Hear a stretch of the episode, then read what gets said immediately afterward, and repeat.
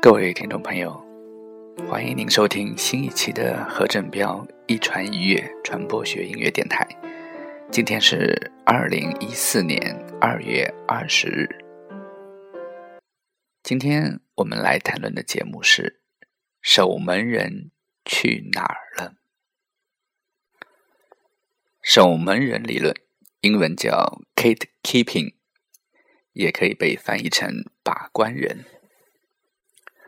一九四七年，社会心理学家卢英也有被翻译成“勒温”的，在他的专著《群体生活的渠道》中，分析了家庭主妇决定购买食物及其向家庭成员推荐食物的过程，认为信息是沿着类似门的某些渠道传播的，传播能否顺利进行，总以把关人的意见作为依据。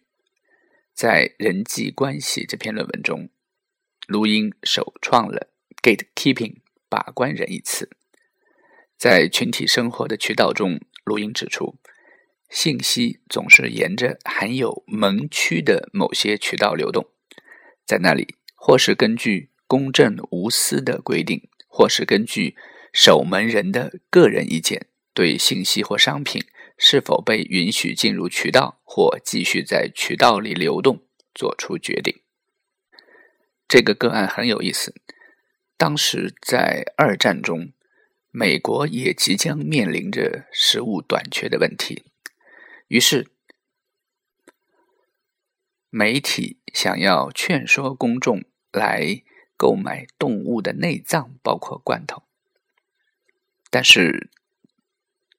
美国人并没有使用食用这个动物内脏的习惯，于是他们通过广播、报纸等媒体，后来他们发现，最终决定能否让美国人的餐桌上有动物内脏的是那些家庭主妇。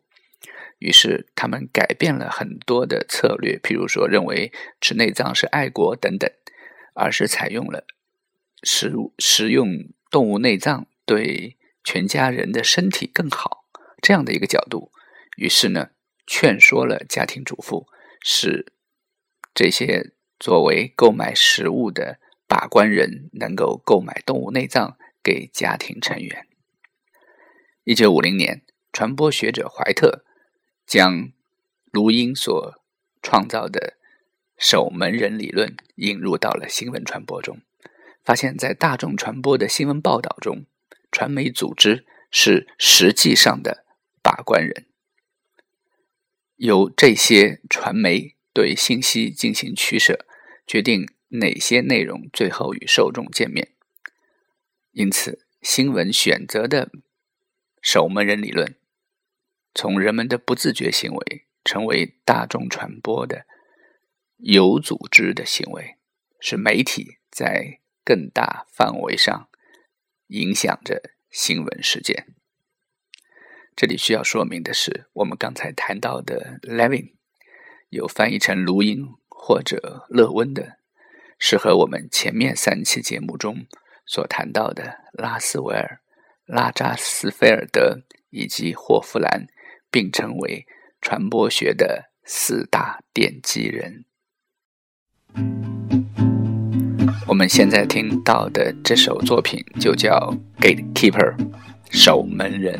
Well, it's time to begin as the summer sets in. It's a scene you set for new lovers. You play your part, painting it a new start, but each gate will open another. June, July, and August said.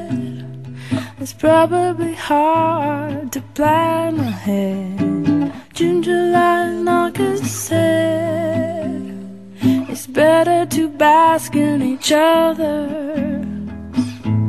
Gatekeeper seasons wait for your nod. Gatekeeper, you held your breath, made the summer go on Well, they tried to stay in from the cold and the wind, making love and making their dinner, only to find out the love that they grew in the summer froze. February, April said, Don't be fooled by that summer again. February, April said, That half of the year where we'll never be friends. Gatekeeper seasons, wait for your nod.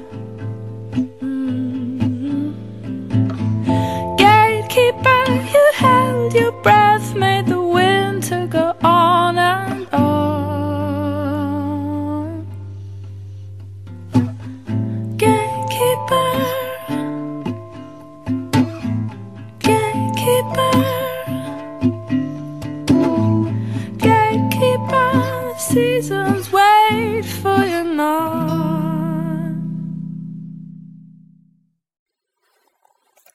Levin 的研究表明，在决定吃什么时，并非所有的人都是同等重要的。社会变化最容易通过集中说服那些对家庭的食物选择具有最大控制权的人来实现。在刚才我们谈到的1950年，怀特把这个概念引入到传播学之后，1966年，保罗·施耐德对怀特的研究进入到了一个以 Mr.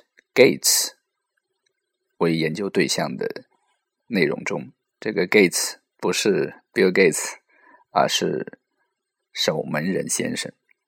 当然，国内有很多时候也翻译成盖茨先生。施耐德还做了一个著名的数学模型，通过 n 到 m 的演变来完成这一过程。可惜这不是广播的优势，一目了然的图片。希望大家能够在听节目之后去选择理解这张图表。守门人理论可能是图表比较集中的一个理论。我们非常了解的1957年的 Westley and MacLean 著名的把关人理论，A 到 C 到 B 中间，他认为其实 A 是第一道的把关人，而有些是被 C 大众传媒的把关人中途来截下的，所以公众看到的是被 C 所过滤的信息。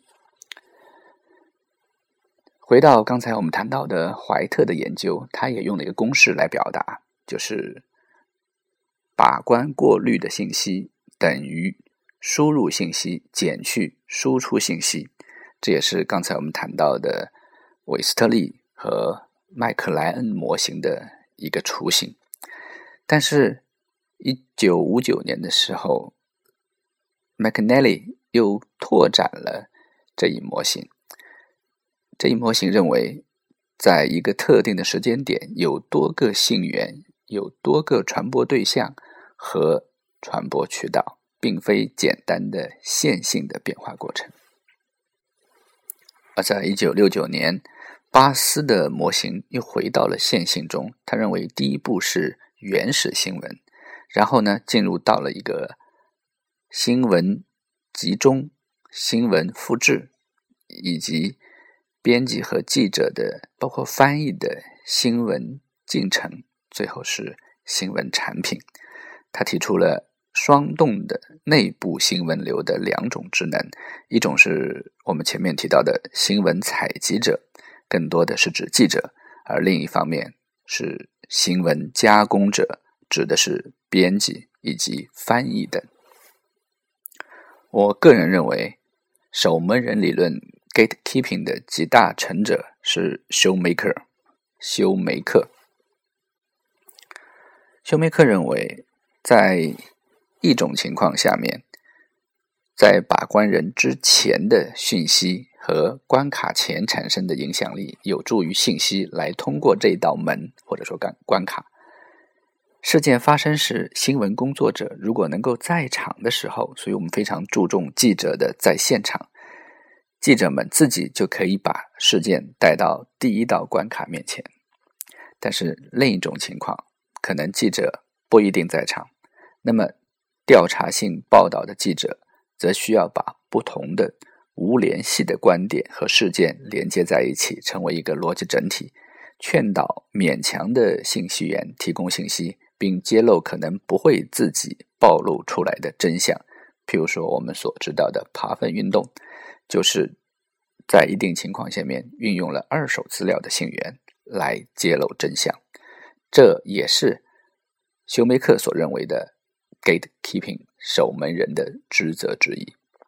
我们可以看到，这时候我们在谈到的守门人已经非常接近于马克斯韦尔·麦库姆斯所提出的议程设置的作用，包括 Donald Shaw 等等这些理论，其实都是从 gatekeeping 守门人理论中，我认为延伸和发展出来的。正如最早由录音所发现的门。他认为就是权力。那么，摆在新闻工作者面前，会有一些非常现实的问题。譬如说，新闻机构收到了某条新闻，正面的推动力可能会变成负面的。换而言之说，如果这条讯息是来自一家公关公司，那么作为媒体，应该是采用这条信息，还是不采用它？是能够相信这条信息，还是不相信它？这则讯息进入到了传媒组织内部之后，它的新闻价值不会变成负面力量，从而阻碍其通过后面的关卡。至少，新闻价值应该能够推进这个事件信息移动到后面一个权力那里去。因此，我们会发现，生动的新闻条目同苍白无力的新闻条目相比。不仅会产生更强大的影响力，而且使他们能够顺利的绕过那些守门人。我个人认为，守门人理论在今天的社会依然非常有价值。除了我们在后面要谈到的守门人去哪里了之外，我认为长期忽视的一个关于 gatekeeping 的问题是，我们把太多的注意力放在了守门人身上，而忘记了一个问题。门在哪里？为什么会有那道门？凤飞飞的你家大门。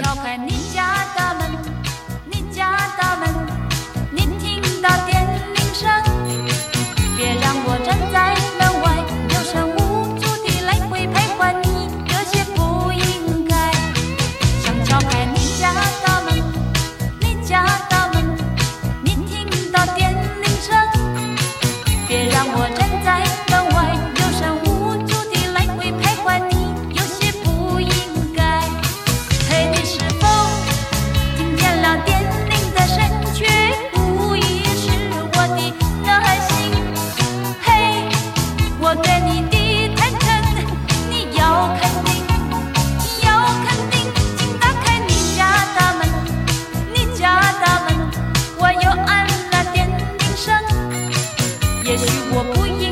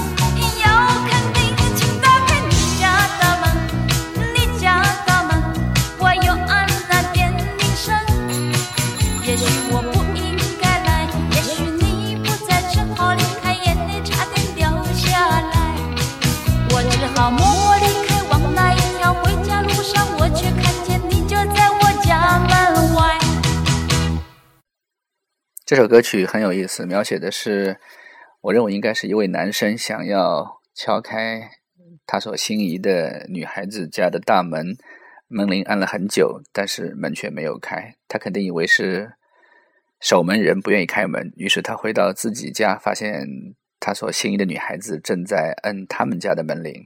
当然，可能里面也没有人。我们今天谈论的是守门人去哪里。在传统媒体时代，报纸、杂志、广播电视都是有非常明确的守门人。在后期的理论中，认为信息源和传媒守门人双双都从相互的关系中获益。信息源得以有机会通过大众传媒到达目标受众群，而传媒守门人则得以利用能够定期为这些受众提供服务而获得利益。当然，这些信息必须是真实可靠的。那么，到了互联网时代，很多人就认为守门人是不是就不见了？所以我们今天题目是去哪儿，而不是说不见了。他们还在，只是不在我们所认为的 newsroom 新闻编辑室啊。这让我想起一部美剧《新闻编辑室》。那么，一般我们会认为，在网络时代，守门人去了四个地方。第一个，他们依然是职业的守门人，就跟原来报纸一样。譬如我们看到某些所谓的新闻网站，包括新华网、人民网等等，这些网站还是依托传统的新闻媒体，所以那些守门人还是职业的守门人，还依然在那里。第二个可以称为类似于二级守门人，在商业网站，他们并不是直接的来供应或者来把关，而是从其他的。新闻渠道、媒体中来转播新闻，特别是那些没有新闻采访权的网络，他们通过论坛、通过二手信息来传播信息，来传播新闻。第三呢，是可以被称为影子把关人，他们在互联网的虚拟空间里，他们并没有被看到，但是你会发现他们一直在看着你，在管理你。最典型的，我想说就是微博小秘书，你以为他不在？但是，当你发现你的微博帖子不见了的时候，你就会深切的感觉到啊，不用问守门人去哪儿了，他变成小秘书了。第四个，我们也可以称为是一个宏大的把关人，他们是政府或者民族国家为主体。麦克鲁汉所说的预言的地球村，伴随着互联网出现了，但是。这并不是一个无人管理的村庄，我们会看到政府，包括网络时代最权重也是最乏力的把关人，包括我们可以想象到的冷静门事件。今天我们谈论的是守门人去哪里了？没有想到这个话题一旦说起来这么有趣，而且能够展那么开，以至于。像录音的生平啊，像胸梅克的一些事儿啊，都没来得及说，很有意思。没有想到一个理论可以延伸到你所没有想象到的边界，这大概就是学术的魅力和乐趣吧。感谢您收听本期的何振彪一传音乐传播学音乐电台，我们下期节目再见。